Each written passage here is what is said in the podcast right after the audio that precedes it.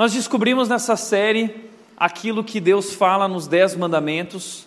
Uh, ele diz em Êxodo capítulo 20: o primeiro mandamento é: Não tenha outros deuses além de mim.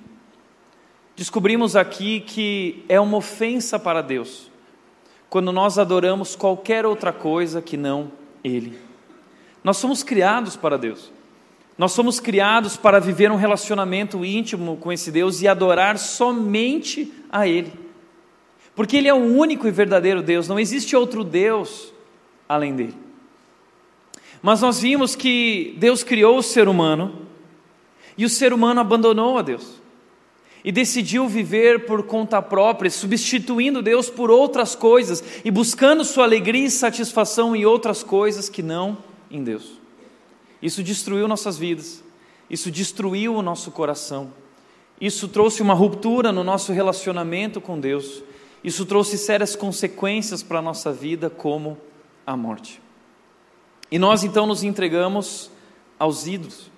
E descobrimos nessa série que ídolos não são apenas objetos, imagens que nós fazemos, ídolos também podem ser coisas em nosso coração que nós amamos mais que a Deus. Agostinho de Pona disse que um ídolo é qualquer coisa que eu amo mais que ao Deus Criador. Infelizmente, isso é uma verdade sobre nós.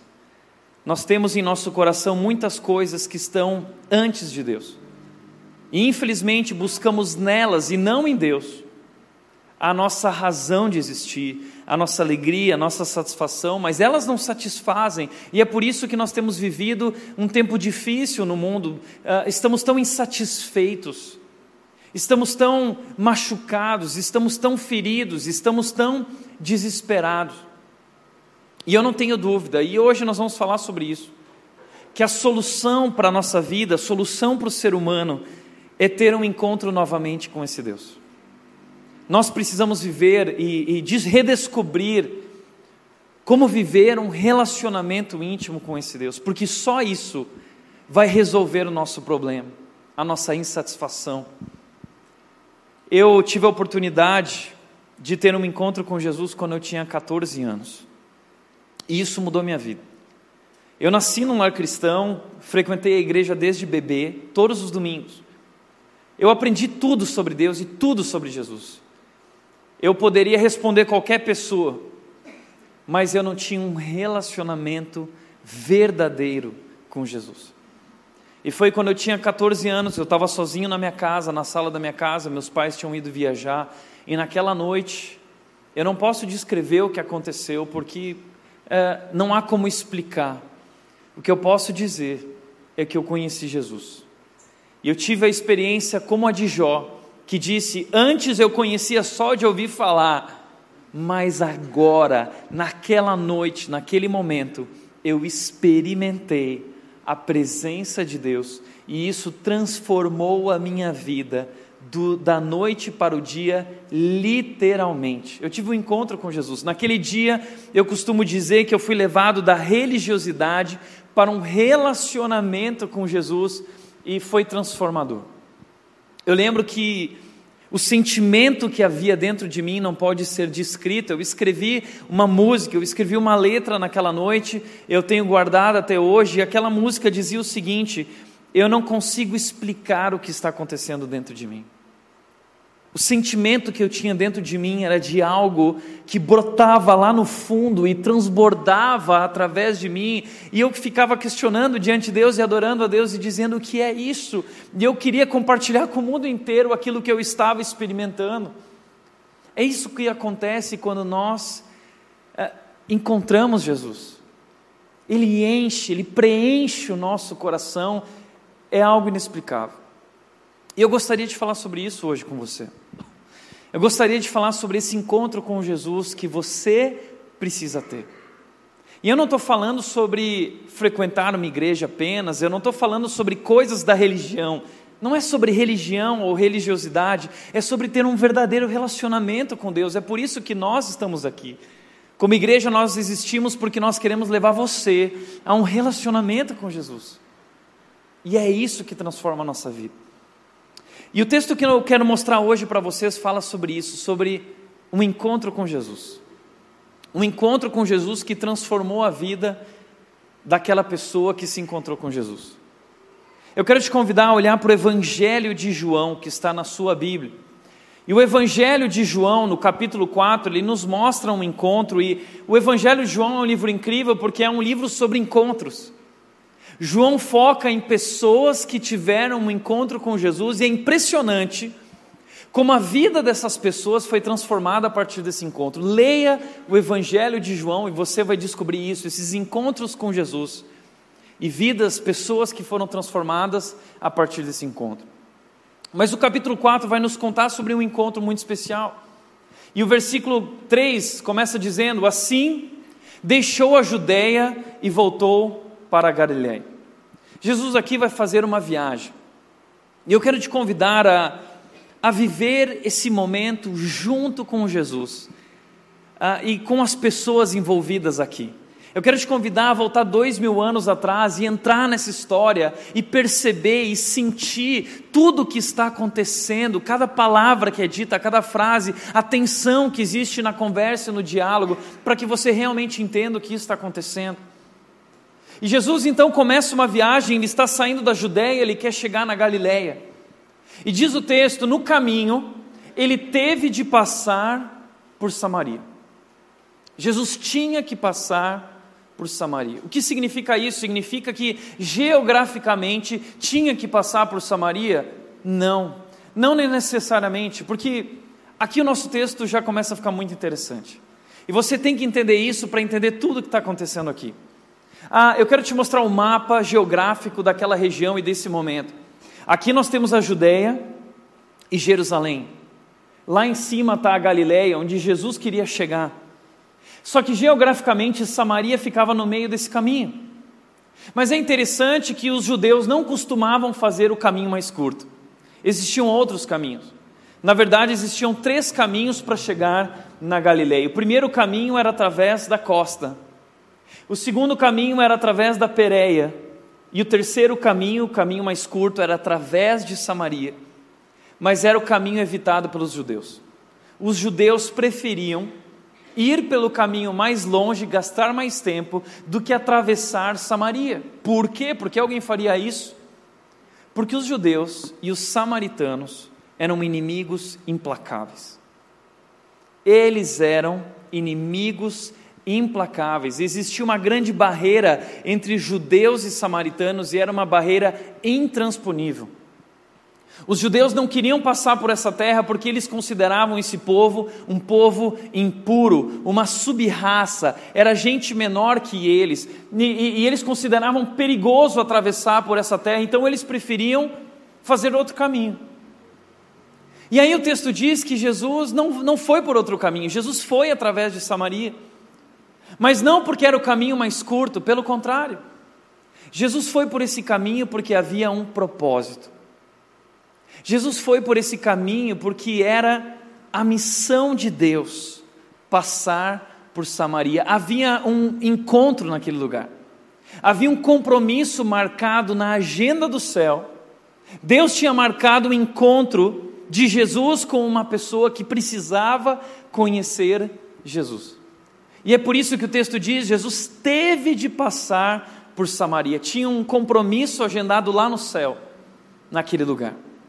E o texto continua dizendo: Jesus, depois de muito tempo caminhando com seus discípulos, cansado da longa caminhada, era uma longa caminhada, ele sentou-se junto ao poço, o poço de Jacó, que ficava naquele lugar, por volta do meio-dia.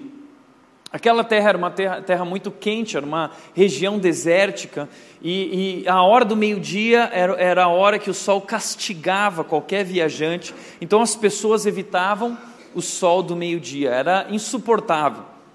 Então, nesse exato momento, Jesus, cansado, aproveita para descansar na hora exata, na hora certa. Vamos fazer uma pausa.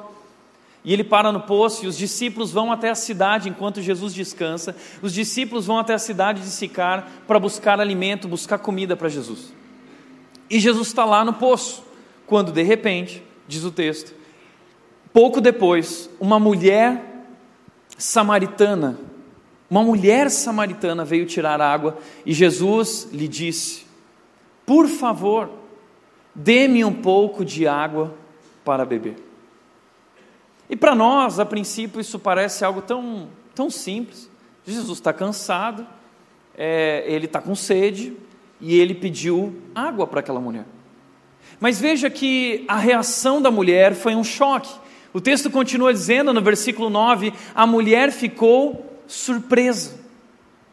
A mulher teve um choque. E talvez é para nós difícil entender o que está acontecendo aqui, mas uh, o texto traz para nós um pouco mais de luz. Ele diz: por que ela ficou surpresa? Porque os judeus se recusavam a ter qualquer contato com os samaritanos. Um judeu evitava qualquer aproximação, um judeu nem falaria com um samaritano. E de repente Jesus pede água para ela.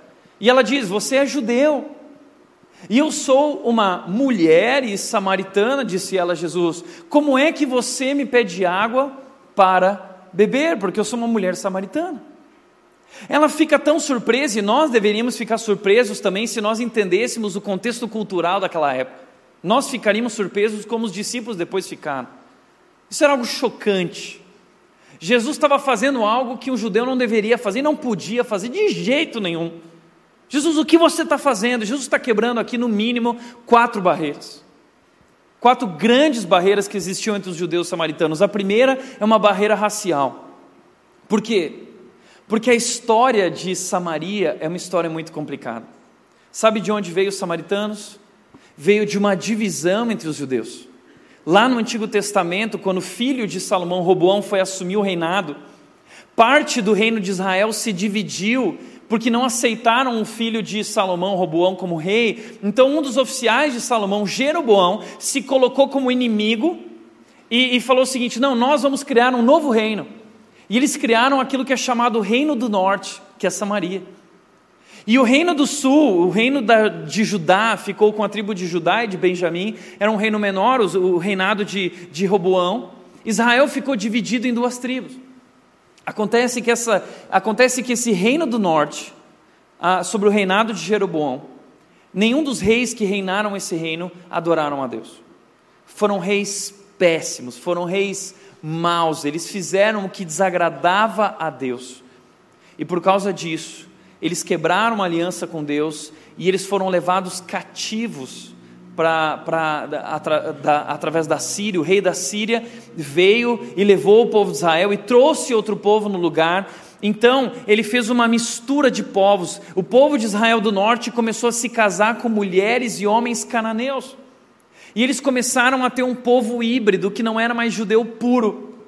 Então dali veio uma raça híbrida que são os samaritanos.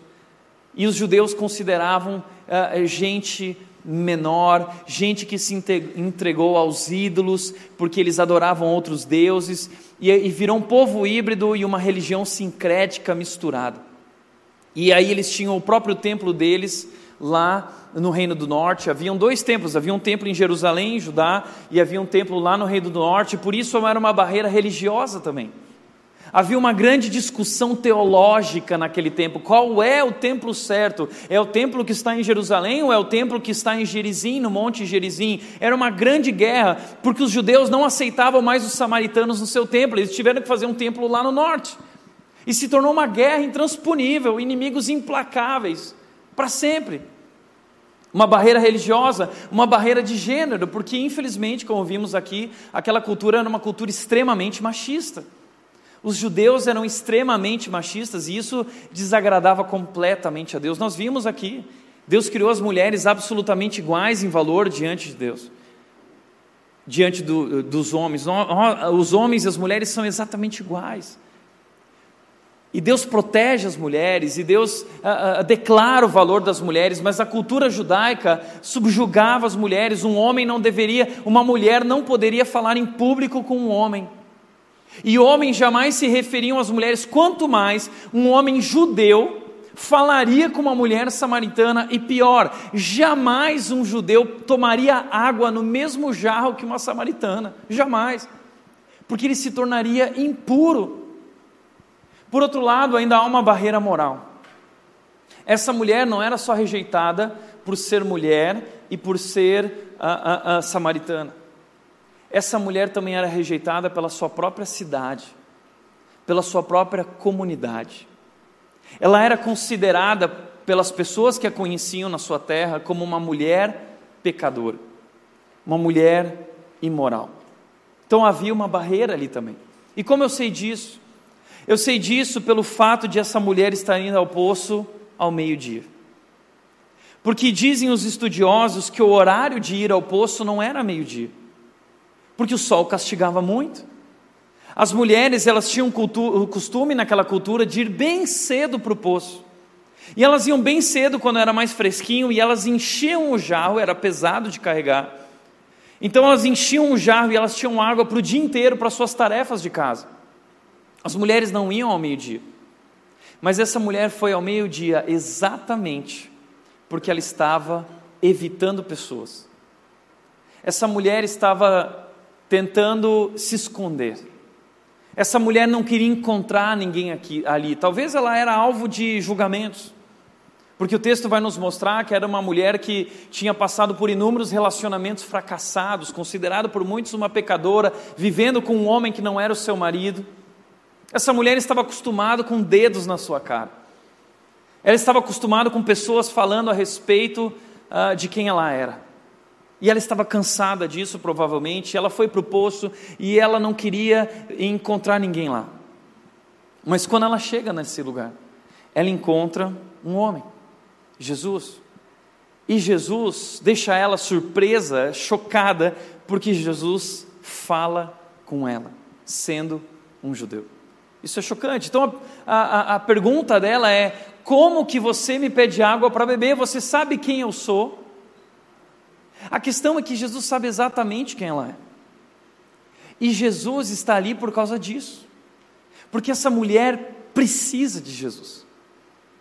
Ela tenta se esconder, mas ela precisa se render. Ela precisa conhecer Jesus e ali Jesus veio ao encontro dela. Agora, o que eu acho lindo nesse texto é porque há uma comparação entre João capítulo 3 e João capítulo 4, e você precisa entender isso. João capítulo 3 nos apresenta um homem chamado Nicodemos. Jesus teve um outro encontro em João 3 com um homem Nicodemos, um homem importante. Em João capítulo 4, com essa mulher samaritana. E há aqui, uh, uh, são pessoas opostas em perfis opostos. E olha que interessante a mensagem do Evangelho de João a respeito de pessoas tão diferentes. Em primeiro lugar, Nicodemos era homem e a samaritana era uma mulher. Segundo lugar, o Nicodemos era um judeu e a mulher era uma samaritana. Terceiro lugar, Nicodemos era um fariseu, um importante líder na cultura judaica. Os fariseus eram um grupo de pessoas que se dedicavam a viver a lei de Deus, cheio de regras, eles eram considerados homens morais, perfeitos, corretos. Por outro lado, ela é uma mulher considerada pecadora e moral, quebrando todas as leis e todas as regras. Ele era um homem poderoso, influente, cheio de prestígio na sua cidade, na sua comunidade. Ela, ao contrário, é uma mulher desprezada, rejeitada. Ninguém a valoriza. Mas Jesus, assim como teve o um encontro com a mulher, teve o um encontro com Nicodemos. E a mensagem de João para nós é que ambos precisavam de Jesus e foram alvos do seu amor. Não interessa quão bom você seja, quão poderoso você seja, você não é ninguém diante de Jesus e você precisa de um Salvador tanto quanto outra pessoa. Porque a mensagem do Evangelho é a mensagem de que não existem pessoas boas. A Bíblia diz que todos pecaram e estão separados de Deus. Mas nós temos dificuldade em entender isso porque nós fazemos acepção, nós fazemos separação. Para nós existe gente que é boa e gente que é ruim. Mas o que a Bíblia está dizendo é que esse homem, que aos olhos humanos era tão bom, ele é tão pecador quanto essa mulher, e ele precisa tanto de Jesus quanto aquela mulher. Todos precisam de Jesus, todos precisam de um Salvador. Essa semana eu tive um encontro com uma pessoa que é católica e tem frequentado a rede. Nós temos muitos católicos frequentando aqui a rede. Vocês são muito bem-vindos, realmente de coração. É uma grande alegria para mim ter aqui católicos, espíritas, ateus, pessoas de outras religiões que estão em busca da palavra de Deus, em busca da verdade. Mas essa pessoa, ela falou para mim o seguinte: Thiago, eu estou gostando muito da rede, mas uma coisa eu não gostei. Eu não gostei porque falaram mal de Maria, Maria é uma santa. No momento em que ele disse isso, eu precisei me posicionar, porque nós jamais falaríamos mal aqui de Maria. Mas a verdade é que nós temos denunciado qualquer tipo de adoração a Maria.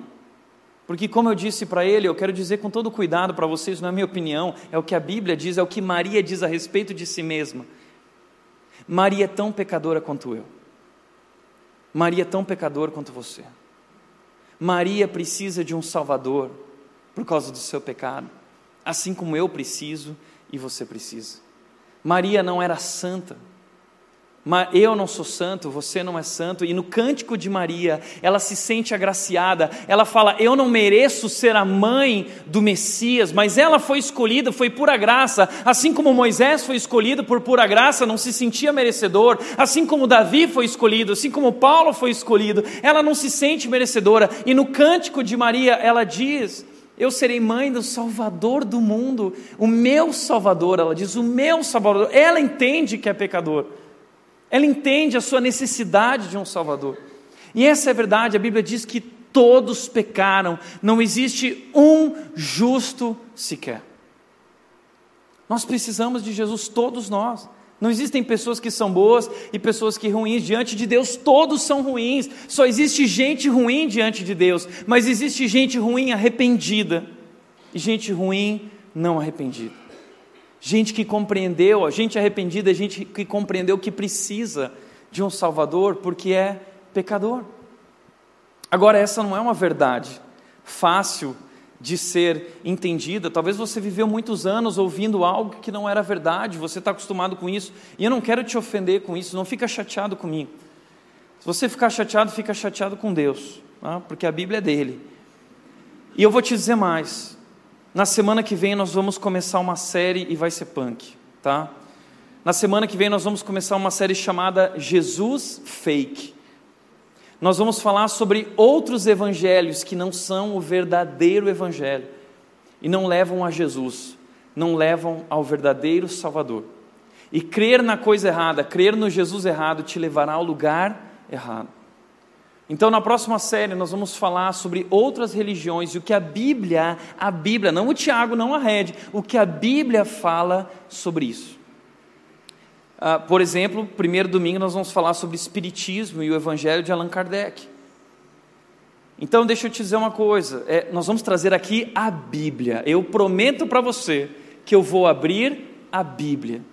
E se você quer conhecer a verdade, eu quero te convidar a vir domingo que vem. Agora, se você vai ficar muito chateado e magoado, eu quero te convidar a não vir na rede por um mês, tá bom? Essa série vai durar um mês. E se você não quer ouvir a verdade, não vem, tá? Vem só depois de um mês, tá legal? Domingo que vem começa essa grande série, já estou até com medo. Jesus Fake, tá? Vai ser muito bacana. Agora o que eu quero dizer com isso é que todos precisam de Jesus, não existem pessoas boas. Nicodemos, por mais que ele é um líder religioso, ele não é bom. Eu sempre digo isso aqui na rede, eu sou o pior pastor do Brasil. Não existem pastores santos. Nós como, como crentes nós temos esse problema, né? Que antigamente, quando você era católico, você adorava o Santo Jorge. Agora que você se converteu, você adora o pastor Jorge, né? E a gente começa a idolatrar o pastor. Não existem pessoas boas, não existe pastor que é santo. Nós só somos santos em Jesus Cristo. Quando cremos em Jesus, temos uma posição de salvação como santos, mas continuamos em transformação. Isso é uma coisa interessante que João está tentando mostrar para nós: não existem pessoas boas. Essa mulher é tão pecadora quanto esse homem. Mas aí então essa mulher fica surpresa, ela diz: é, Como que você me pede água para beber? Você sabe com quem você está falando? Você, você, enlouqueceu? Você sabe com quem você está falando? Eu sou mulher, eu sou pecadora, estou me escondendo aqui. E a resposta de Jesus é brilhante. Jesus diz para ela o seguinte: Jesus respondeu: Se ao menos você soubesse que presente Deus tem para você, eu estou aqui por uma razão. Ah, e se você soubesse com quem está falando, Deixa eu te falar uma coisa, que Jesus está dizendo para ela assim, é, eu sei exatamente com quem eu estou falando. E exatamente por isso que eu estou aqui. Porque Deus tem um presente para a sua vida.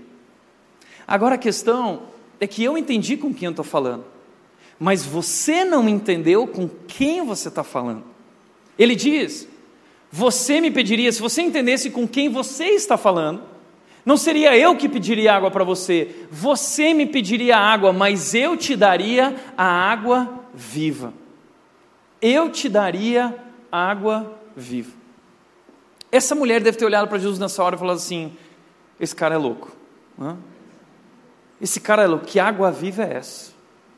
Porque a ideia que Jesus traz de água viva ali é de uma fonte muito especial, que jorra e não para de jorrar. E, e, essa mulher, ela está buscando ali água no poço de Jacó, e para aquelas pessoas o poço de Jacó era um poço milagroso, porque era um poço no meio do deserto, cavado há mais de dois mil anos atrás. E, e daquela, e, e, daquela, daquela, daquele poço vinha essa água pura que eles bebiam, que eles tinham confiança e que já fazia dois mil anos esse poço ainda não havia secado, porque ele foi construído por Jacó, um dos patriarcas. Lembra que no Antigo Testamento Deus era conhecido como Deus de Abraão, Deus de Isaac, Deus de Jacó. E Jacó recebeu o nome de Israel, de onde veio o povo de Israel. Então Jacó é um homem muito importante, ele cavou aquele poço, aquele poço é um poço especial, e Jesus está dizendo: Não, mas eu tenho um outro poço, eu tenho uma água mais especial para te dar. E a mulher olhou para Jesus e falou assim: Quem esse cara acha que é? Para achar que ele é maior que Jacó, que nos deu esse poço. Mas ela testa esse homem e diz o seguinte: Bom, mas e da onde você vai tirar essa água? Ela diz: Você não tem corda, você não tem balde, e o poço ele é muito fundo, disse ela. De onde você tiraria essa água viva? E nós provavelmente olharíamos para essa mulher e diria: Nossa, como essa mulher é burra, né? É Jesus que está aí, e Ele está falando para você que Ele vai te dar vida abundante, vida eterna, mas ela não está entendendo o que Ele está falando, ela continua olhando para aquele poço. Mas sabe que nós somos exatamente assim. Nós somos exatamente iguais a essa mulher. Jesus nos oferece a água viva hoje, todos os dias, o poço que não seca e satisfaz, mas nós continuamos olhando para o outro poço. E a gente continua buscando água no outro poço. É incrível isso, porque para nós não faz sentido para nós, a felicidade, a satisfação está em coisas externas, e nós buscamos em coisas, em poços que são rachados, que não retêm água, que secam. Nós buscamos saciar a nossa sede ali e não em Jesus, nós fazemos exatamente isso. Mas então Jesus vai explicar para essa mulher: você não está entendendo, você precisa entender talvez quem eu sou. E aí Jesus continua dizendo o seguinte: ele diz, Jesus respondeu, deixa eu te explicar uma coisa. Se você beber dessa água, você vai voltar a ter sede outra vez. Por quê? Porque a satisfação que essa água traz é uma satisfação passageira.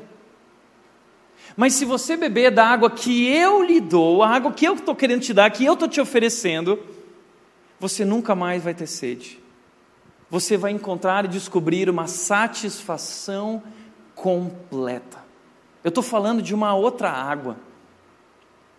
E aí Jesus diz: e quando você experimentar essa água, ela se torna uma fonte que brota de dentro dele.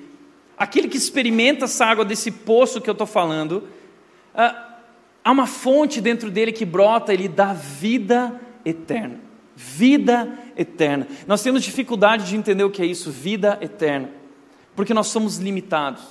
Nós nascemos e nós morremos. Mas não foi criado para ser assim, nós somos criados para viver eternamente com Deus, mas o pecado trouxe separação, ruptura e condenação, e por isso hoje nós morremos. Mas Deus enviou Jesus Cristo ao mundo para nos trazer vida eterna, para restaurar tudo isso. E o que é essa vida eterna? Não é apenas uma vida longa. A vida eterna é uma vida intensa, é uma vida abundante, é uma vida completa. E o próprio João descreve essa vida completa, mas o que é essa vida completa? Que abundância é essa? De onde vem isso? João 17, João no seu capítulo 17 descreve para nós o que é a vida eterna, e eu acho isso maravilhoso. Ele diz em João 17,3: E a vida eterna é essa, é isso. A vida eterna é conhecer a Ti, o único Deus verdadeiro, e a Jesus Cristo, a quem enviaste ao mundo. Sabe o que é a vida eterna? É viver um relacionamento crescente para sempre com Jesus. Isso é vida eterna. Vida eterna é estar novamente conectado a Deus, porque nós somos criados para viver em conexão com Deus. Então a vida eterna é viver novamente um relacionamento com Deus íntimo e experimentar nesse relacionamento essa abundância, essa experiência que satisfaz. Jesus está dizendo para ela: Eu não estou falando desse poço, eu estou falando de um outro poço. Porque entenda uma coisa: não existe nada fora de você que possa satisfazer a sede que existe dentro de você. Não existe nada dentro de você que possa, fora de você, que possa satisfazer a sede que existe dentro de você. A sede que existe dentro de você só vai ser satisfeita quando você beber dessa água, dessa vida eterna através de um relacionamento com Deus. Aí você vai experimentar então essa satisfação completa. Eu acho incrível porque Davi fala sobre isso. No Salmo 16, 11, Davi diz sobre o relacionamento dele com Deus: ele diz, Tu me mostrou o caminho que conduz à vida, a verdadeira vida, a vida eterna. E na tua presença eu encontrei alegria completa satisfação completa. Davi está dizendo para nós que ele descobriu um segredo no relacionamento dele com Deus, ele encontrou uma satisfação completa, algo que o mundo não pode dar.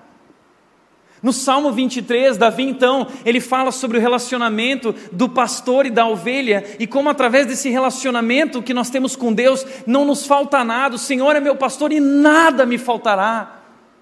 E depois ele muda a, a, a ilustração, ele, ele, traz a ideia de um cara que agora está tá indo na casa como convidado. Ele é o convidado e ele vai na casa do anfitrião. Deus é o anfitrião, ele é recebido por Deus na casa de Deus e Deus prepara para ele um banquete. E ele senta nesse banquete e Deus faz o cálice dele transbordar. E ele diz: O meu cálice transborda. E por isso eu voltarei à tua casa, Senhor, enquanto eu viver, porque a casa de Deus era o templo de Deus, o lugar onde Deus se revelava, e Davi amava se relacionar com Deus, e a alegria de Davi estava nesse relacionamento. E Davi diz: O teu amor é melhor que a vida. Davi descobriu um segredo, e o grande sonho de Davi era construir o templo, porque ele queria viver na casa de Deus.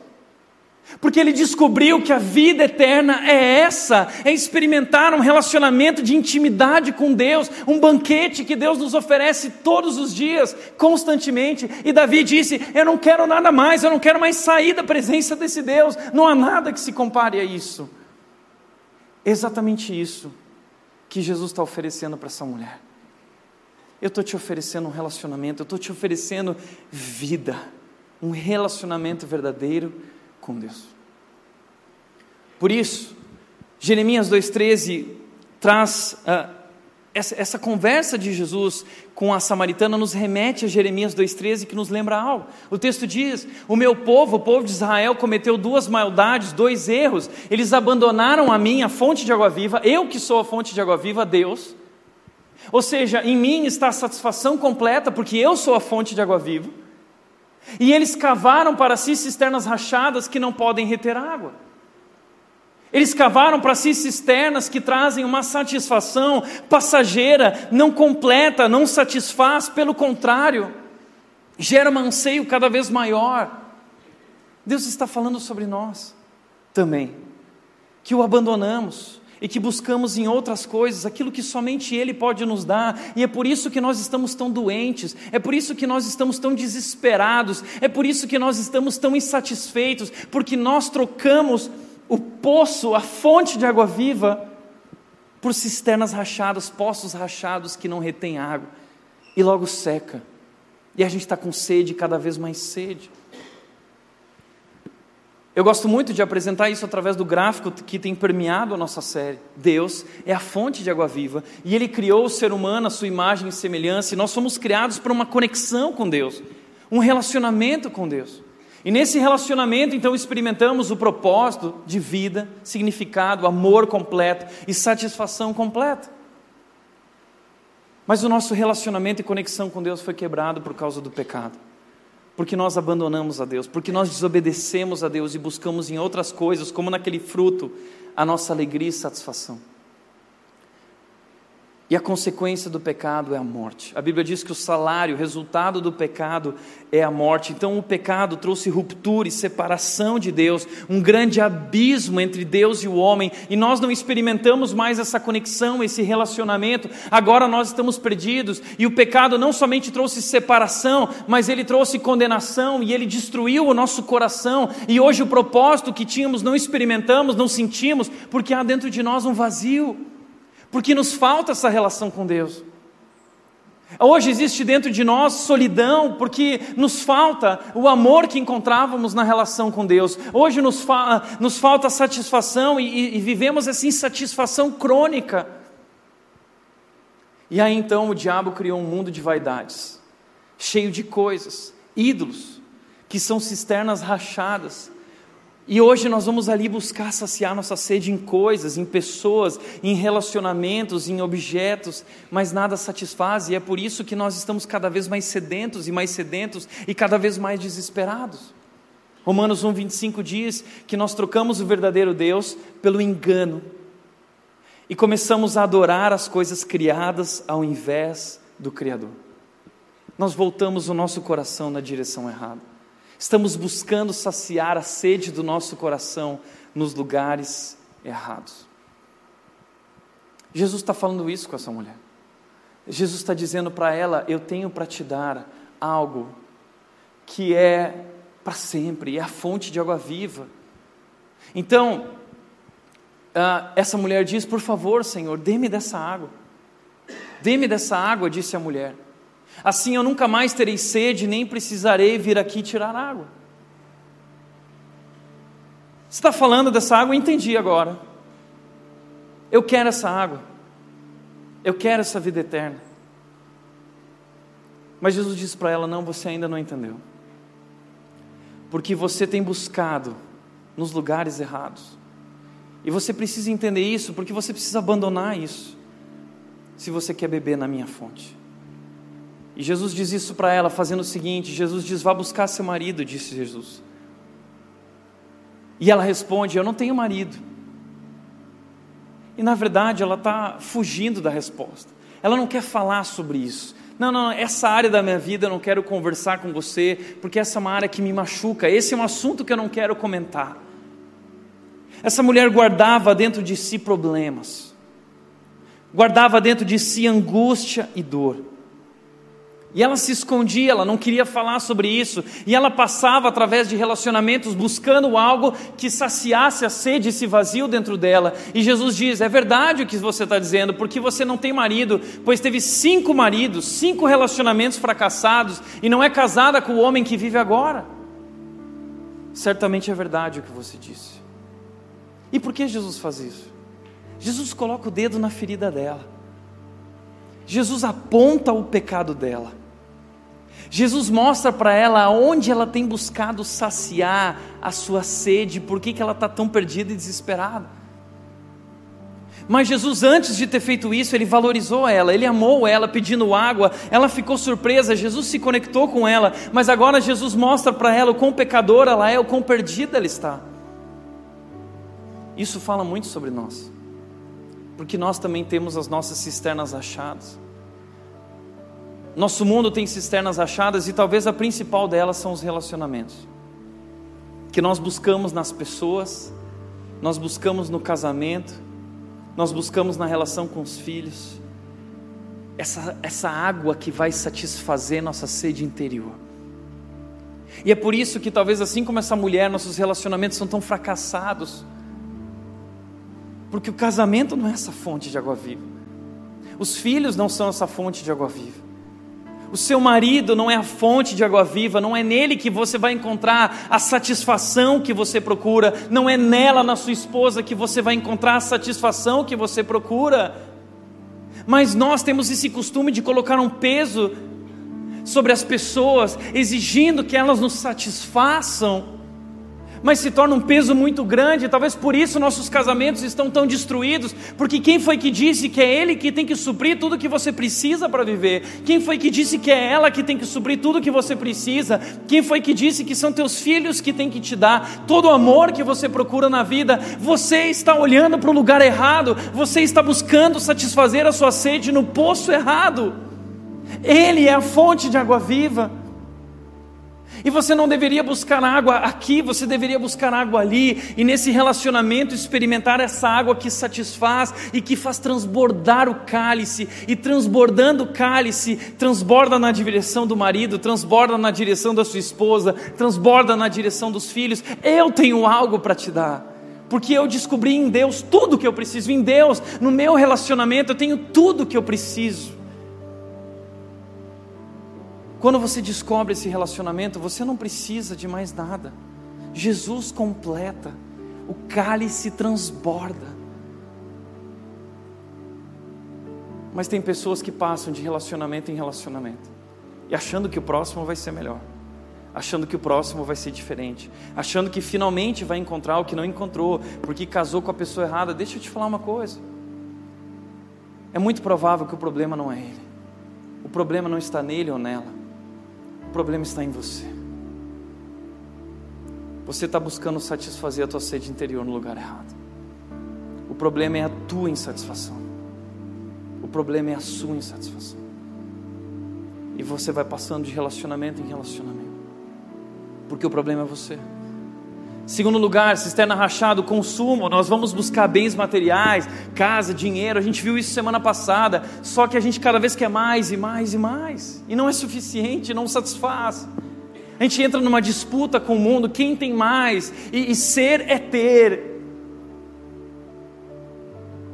Vamos em busca de mais beleza, queremos ser bonitos porque somos inseguros, somos extremamente inseguros e carentes, queremos ser amados queremos ser acolhidos, queremos ser recebidos, a gente tem medo de ser rejeitado por alguém, imagina, então gasta muito dinheiro cuidando do corpo, cuidando da beleza.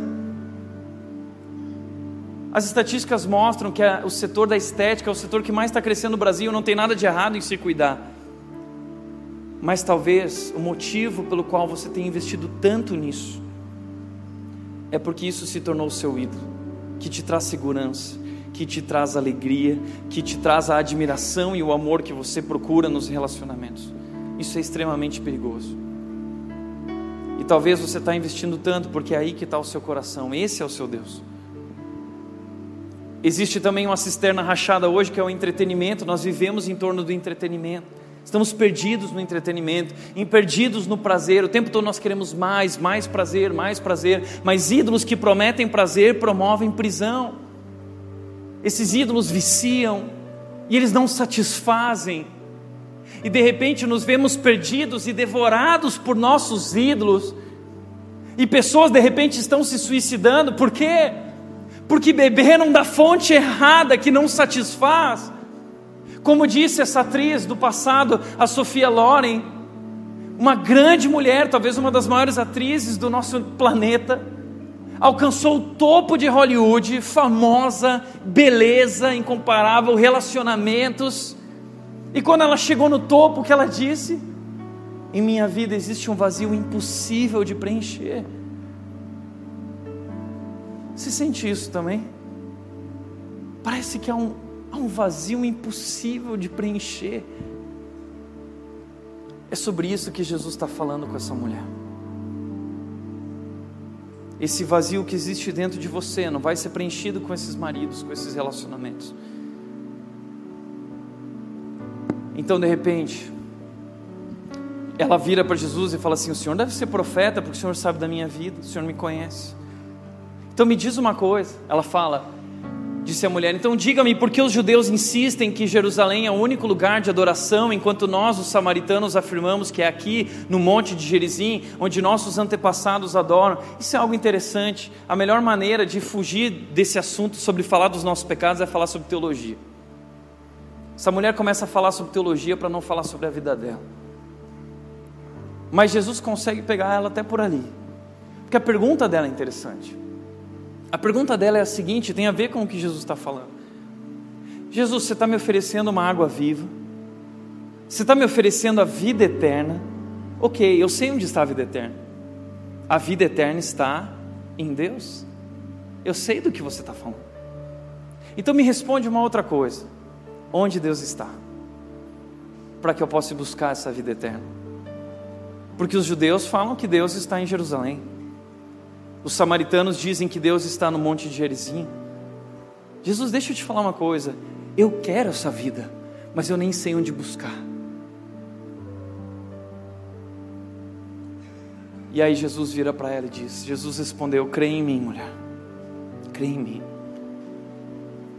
Está chegando a hora em que já não importa se você adora o Pai nesse monte de Gerizim ou lá em Jerusalém não é mais lá, não é ali, mas está chegando a hora, e de fato já chegou, em que os verdadeiros adoradores adorarão o Pai em espírito e em verdade. Se você quer se encontrar com Deus, se você quer ter um relacionamento com Deus, se você quer ter a vida eterna, você não precisa mais ir àquele monte ou aquele lugar. Deus não habita mais em templos a partir de agora. Vai começar um novo momento da história, onde Deus não habitará mais em templos, ele vai habitar em você.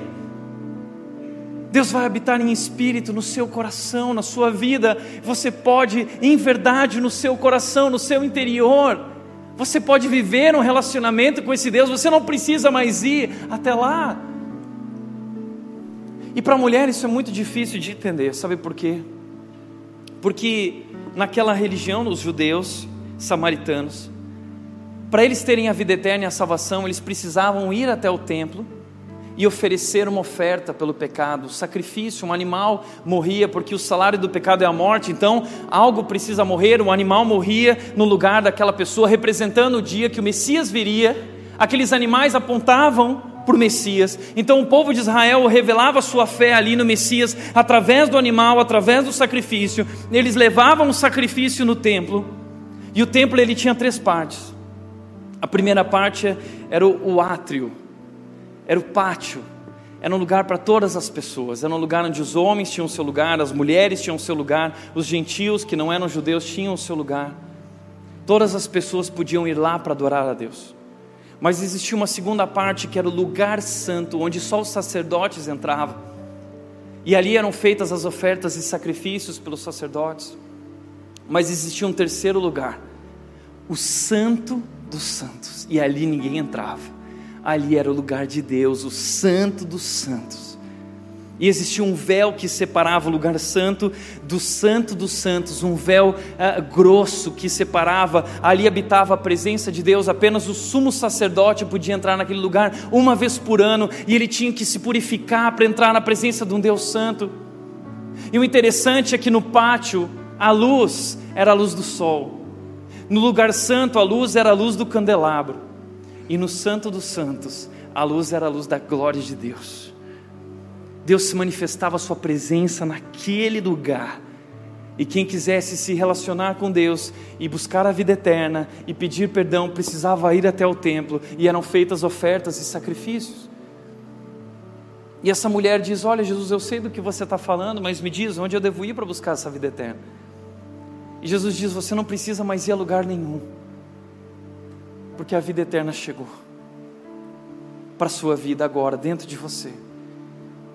Mas Jesus, como isso é possível? Porque alguém precisa morrer. Você está indo longe demais.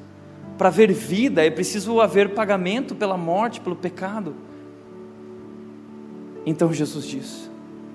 Ezequiel antes diz o seguinte: é o que ele está falando sobre adoradão em espírito e em verdade. Jesus está falando o seguinte: eu os purificarei de sua impureza. Na verdade, ah, Deus está falando: eu vou purificar vocês do seu pecado, da sua impureza. e eu vou livrar vocês da sua adoração a ídolos. Eu lhes darei um novo coração e os colocarei e colocarei em vocês um novo espírito. Deus vai dar a nós um novo coração, um novo espírito, porque removerei seu coração de pedra, contaminado pelo pecado, destruído pelo pecado, afastado de mim, e eu lhes darei um coração de carne, um novo coração. E eu colocarei o meu espírito dentro de vocês eu vou colocar a minha presença dentro de vocês. O Santo dos Santos não vai mais habitar em templos, ele vai habitar no ser humano. A casa de Deus não é mais no Monte Gerizim, não é mais lá no Monte de Jerusalém. A casa de Deus sou eu, a casa de Deus será você, e essa é a fonte a jorrar para a vida eterna. A minha presença dentro de você, o Espírito Santo de Deus vivendo dentro de mim, e esse Espírito faz jorrar vida, vida, vida o Espírito de Deus dentro de nós. Então o que Jesus está falando é isso: é que agora Jesus Cristo vai ser enviado ao mundo, o Messias vai vir ao mundo e ele vai pagar o preço pelo pecado, e ele vai nos libertar da nossa adoração e da nossa impureza, e ele vai restaurar a nossa vida, nos dando um novo coração, nos dando novamente propósito, amor perfeito e satisfação completa. É Cristo, é o Messias que está vindo, ele vai fazer isso, só é possível através dele. E essa mulher entendeu isso.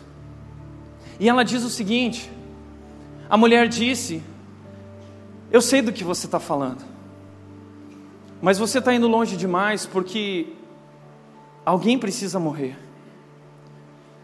Eu sei que o Messias virá, o enviado de Deus, e eu sei que ele vai resolver todas as coisas. E eu espero e aguardo por esse dia.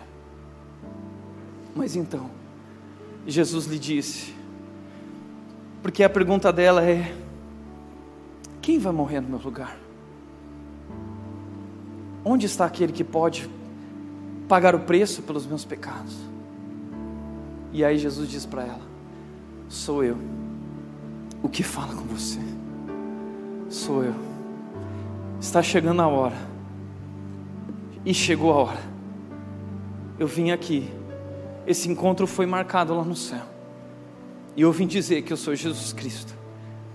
E eu posso saciar a sede do teu coração. Eu posso te dar vida. Eu quero te libertar. Sou eu. Eu sou Jesus Cristo, o Filho de Deus que veio ao mundo porque eu te amo. Eu vim dar a minha vida por você e por todo mundo.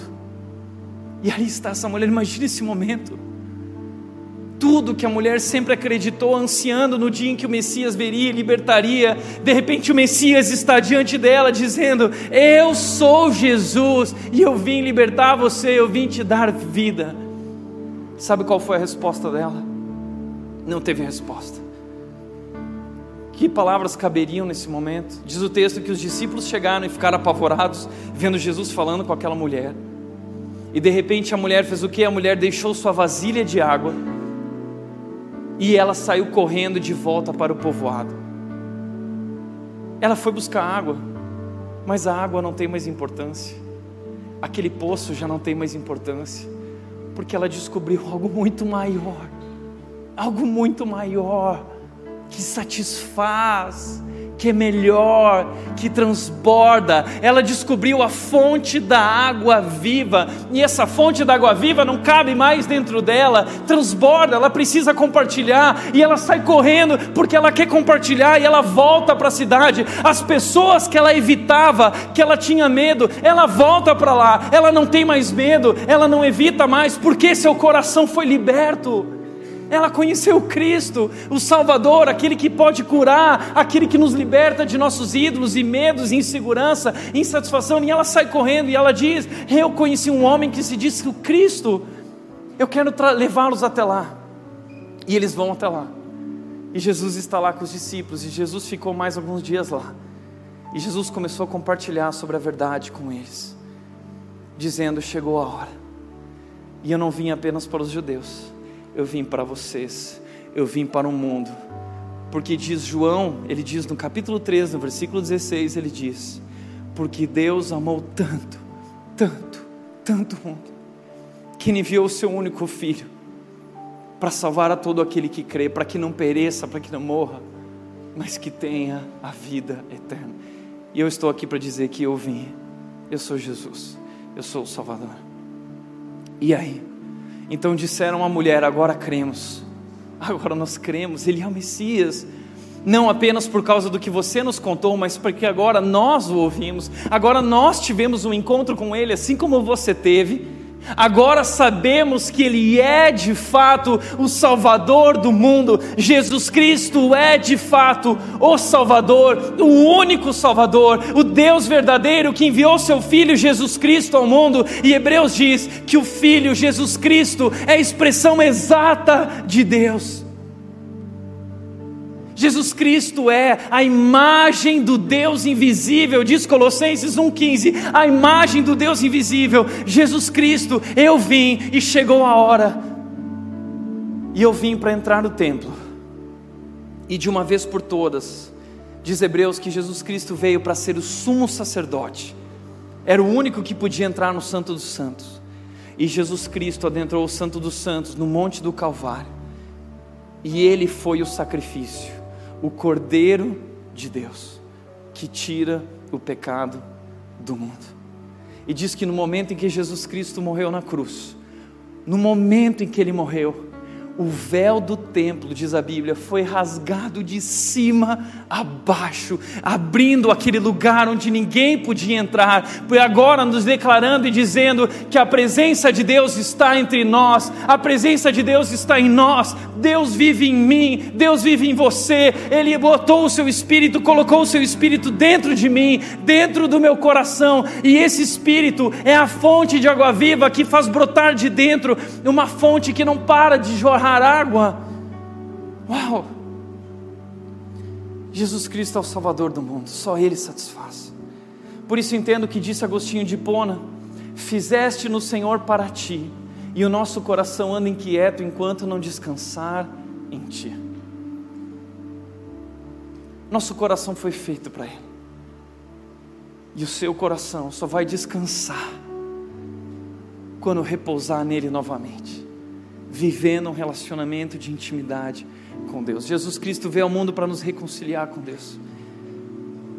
Jesus Cristo e aquela cruz é a ponte que atravessa o abismo, que quebra todas as barreiras, que transpõe as barreiras intransponíveis para nos encontrar, para nos resgatar. Por isso, deixa eu te dizer uma coisa. Talvez você entrou hoje nessa igreja se sentindo como uma mulher samaritana. Talvez você tenha se escondido. Talvez tenha, talvez tenha assuntos na sua vida que você não quer nem falar. Mas eu quero dizer que hoje, quando você chegou aqui, Jesus estava aqui te esperando. E a mensagem de Jesus para a sua vida é que Jesus pode curar, libertar e te salvar e te dar vida eterna. Por isso, para refletir e praticar, em primeiro lugar, onde você tem buscado saciar a sua sede? Quais são as tuas cisternas rachadas? Quais são esses poços rachados que não retêm água e secam? O que te faz feliz? Onde você tem colocado a satisfação da tua vida? Onde você está buscando saciar a tua sede? Não existe nada fora de você que possa satisfazer a sede que existe dentro de você. Só Jesus pode satisfazer a sede profunda do nosso coração. Entenda que o que você precisa não pode ser embalado, não pode ser comprado, não pode ser comercializado, não existe nada lá fora que possa satisfazer. Esse buraco, esse vazio é do tamanho de Deus e só Deus pode suprir e satisfazer. Segundo lugar, o que você vai fazer diante de Jesus? O que você vai fazer diante dessa verdade? Você vai continuar se escondendo, fugindo? Ou você vai se render diante desse amor e abrir o seu coração e dizer: Sim, Jesus, sou eu. Renda-se diante desse amor maravilhoso. Por isso, a última: você gostaria de hoje mesmo conhecer o perdão e o amor de Deus na sua vida? Você gostaria? Porque deixa eu te dizer uma coisa: Deus não habita mais em lugares, Deus habita em pessoas. E hoje, agora mesmo, o Espírito de Deus pode vir habitar na sua vida. Você pode se render a esse amor e perdão. Jesus quer te perdoar nessa noite. E você pode receber nessa noite esse amor completo, essa satisfação plena. Agora, Tiago, como eu faço isso? Eu quero ter um encontro com Jesus como essa mulher teve, como você teve. Eu quero. A salvação é para aqueles que entendem que precisam. Se você entende que precisa, a salvação é para você. A salvação é para aqueles que confessam os seus pecados e se arrependem dos seus pecados.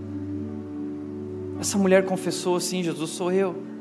Você pode hoje dizer: Sim, Jesus, sou eu, eu tenho meus pecados, cisternas rachadas, eu pequei contra ti, eu te abandonei.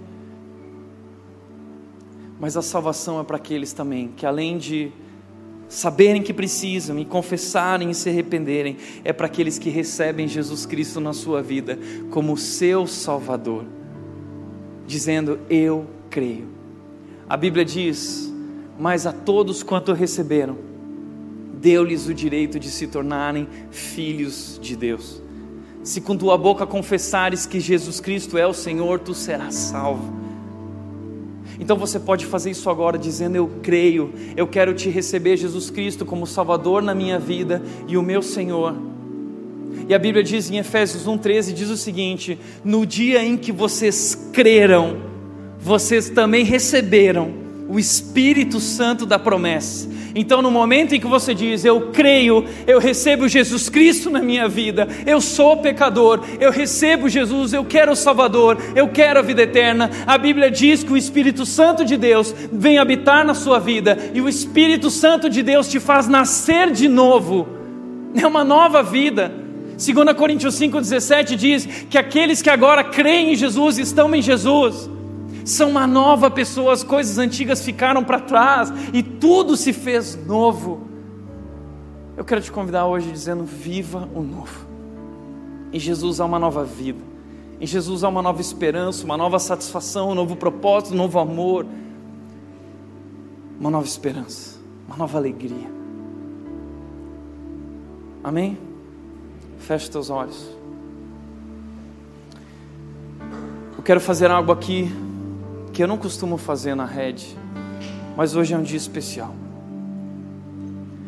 Eu quero dar oportunidade a você que nunca tomou uma decisão com Jesus, dizendo: Eu creio, eu sei que sou pecador, e eu creio em Jesus. Entenda que não é sobre ser membro dessa igreja, não é sobre assinar um papel, não é sobre dizer eu concordo com os princípios dessa igreja, não. Nós estamos falando sobre Jesus Cristo, Filho de Deus, e essa decisão agora, para aqueles que nunca tomaram uma decisão dizendo: Eu creio, eu acredito em Jesus Cristo, eu entendo que sou pecador e que preciso de Jesus, e eu quero receber a vida eterna e a presença de Deus na minha vida. Por isso eu quero te convidar, todos estão de olhos fechados. Se você nunca disse isso, você nunca tomou uma decisão com Jesus, eu quero te convidar a orar junto comigo, e para isso eu quero te convidar a ficar de pé. Fica de pé.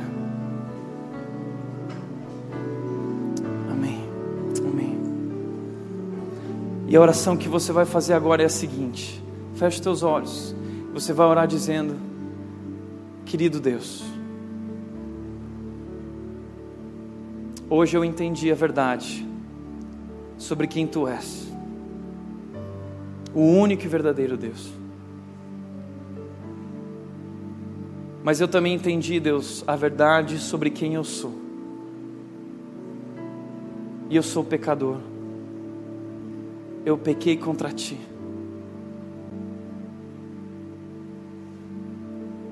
Mas Deus, eu quero pedir que o Senhor me perdoe. Eu quero receber Jesus Cristo na minha vida como meu Salvador. Eu creio que Jesus Cristo é o Filho de Deus, que foi enviado ao mundo para morrer no meu lugar e creio que Jesus Cristo morreu e ressuscitou ao terceiro dia. Ele venceu a morte. Eu creio em Jesus